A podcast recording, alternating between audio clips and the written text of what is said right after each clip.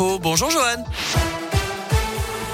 Bonjour Bastien, bonjour à tous et joyeux Noël. On débute justement dans le pur esprit de Noël avec cette euh, belle action qu'on avait envie de vous relayer euh, ce midi sur Radio Scoop. Des repas chauds et des cadeaux distribués aux sans-abri dans la région, direction le centre-ville de Lyon où une association distribue ces derniers jours des colis à des sans-abri. Au total, 150 colis distribués pendant les fêtes avec à l'intérieur des produits d'hygiène, des vêtements chauds ou encore de la nourriture. En plus de ces paquets, ces personnes ont pu déguster un repas préparé par un chef lyonnais, Christophe Geoffroy.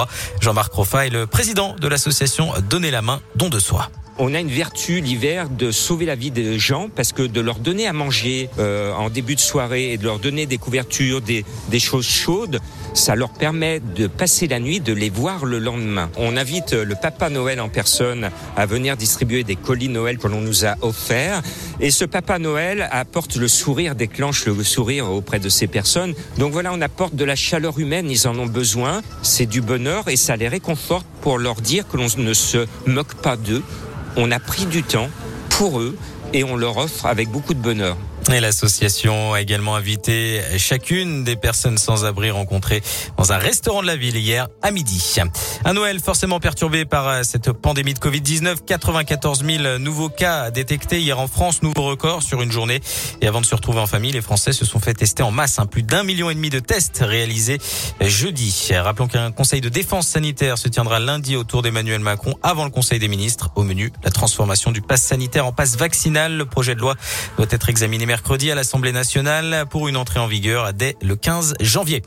Si vous avez prévu des vacances à la montagne, sachez que de nouvelles mesures sanitaires ont été prises en Savoie et notamment dans les stations de ski. Le masque est de nouveau obligatoire sur l'ensemble du département pour les rassemblements et les activités réunissant plus de 10 personnes. Interdiction de boire ou de manger debout dans 38 stations de ski à Savoyard, Val Thorens, Val d'Isère, Méribel ou encore Val Fréjus. Les mesures préfectorales qui sont entrées en vigueur hier, elles se prolongeront au moins jusqu'au 4 janvier inclus. Et difficile de voyager pendant ces fêtes à cause du variant Omicron.